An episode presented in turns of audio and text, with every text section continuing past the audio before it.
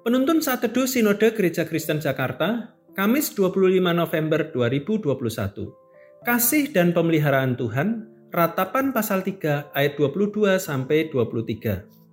Tak berkesudahan kasih setia Tuhan, tak habis-habisnya rahmatnya. Selalu baru tiap pagi besar kesetiaanmu.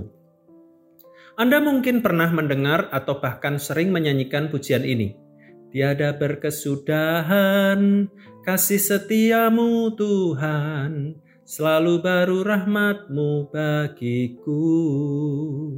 Hari berganti hari, tetap kulihat kasihmu, tak pernah berakhir di hidupku.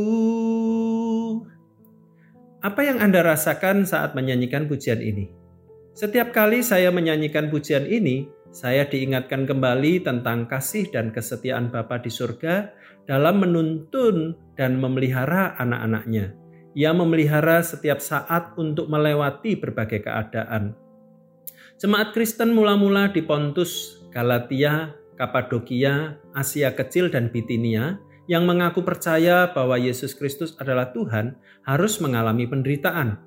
Kaisar Roma yang telah menobatkan dirinya sebagai Tuhan mengejar-ngejar mereka dan memaksa mereka untuk menyangkal imannya.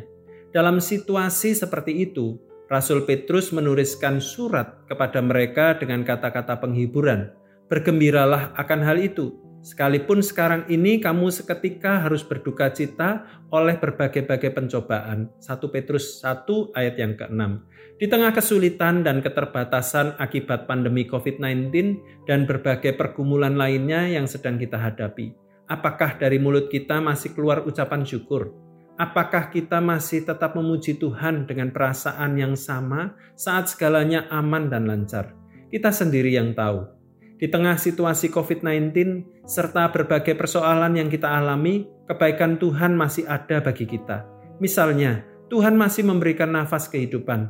Tuhan memberikan kita hikmat untuk tetap bisa bekerja, kemudahan dalam beribadah dan bersekutu, memberikan penghiburan dan kekuatan saat kita kehilangan orang terkasih, memberikan kesembuhan dari sakit yang kita alami. Ini adalah wujud kasih setia Tuhan yang selalu baru setiap pagi. Dalam perjalanan hidup yang tidak mudah ini, percayalah kasih dan pemeliharaannya selalu ada dan sempurna bagi kita. Tetaplah semangat dan teruslah berpengharapan. Kasih dan pemeliharaan Tuhan selalu nyata bagi mereka yang hidup di dalamnya. Tuhan Yesus memberkati kita semua.